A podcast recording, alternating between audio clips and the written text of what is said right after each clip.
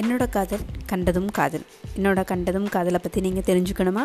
Stay tune with me school college எல்லாமே ஹாப்பியாக போனாலும் ஃபேமிலி லைஃப்பும் ரொம்ப ரொம்ப ஹாப்பியாக போச்சுங்க.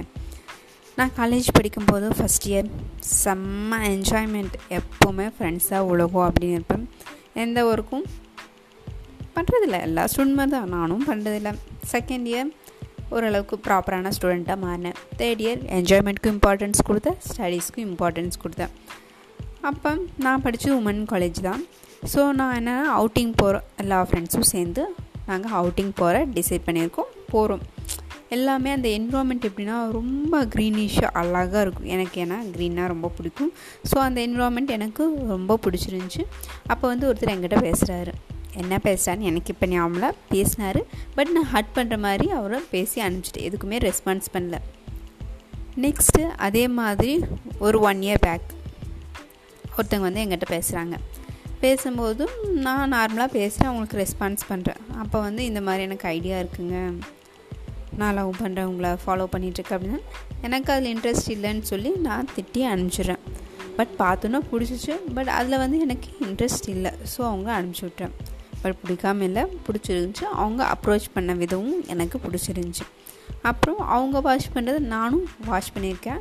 பட் அதில் இன்ட்ரெஸ்ட் இல்லைனால அதை நான் வந்து கண்டுக்கிட்டது இல்லைங்க. நெக்ஸ்ட் வந்து ஏஜ் போக போக போக மேரேஜ் ஏஜ் வந்துருச்சு. இந்த தாட்டில் நம்மளுக்கு இல்லையே.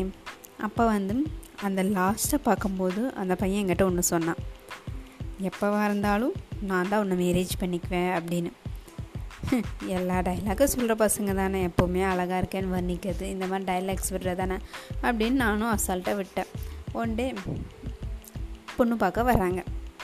அப்படின்னு சொல்லி தான் வீட்டிலேருந்து ஒரு கோயிலுக்கு கூட்டிகிட்டு போகிறாங்க திடீர்னு பார்த்தா அங்கே மேரேஜும் நடக்குது.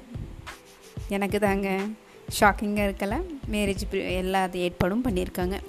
போய் பார்க்கும்போது என்ன பொண்ணு பார்க்க தானே வரேன்னு சொன்னீங்க? என்ன இவ்வளோ கிராண்டாக இருக்குது அப்படின்னு கேட்கும்போது அவங்க சொன்னதும் பொண்ணு பார்க்க வந்திருக்கோம். மாப்பிள்ளை பிடிச்சி உடனே மேரேஜ் அப்படின்னு சொல்லிட்டாங்க.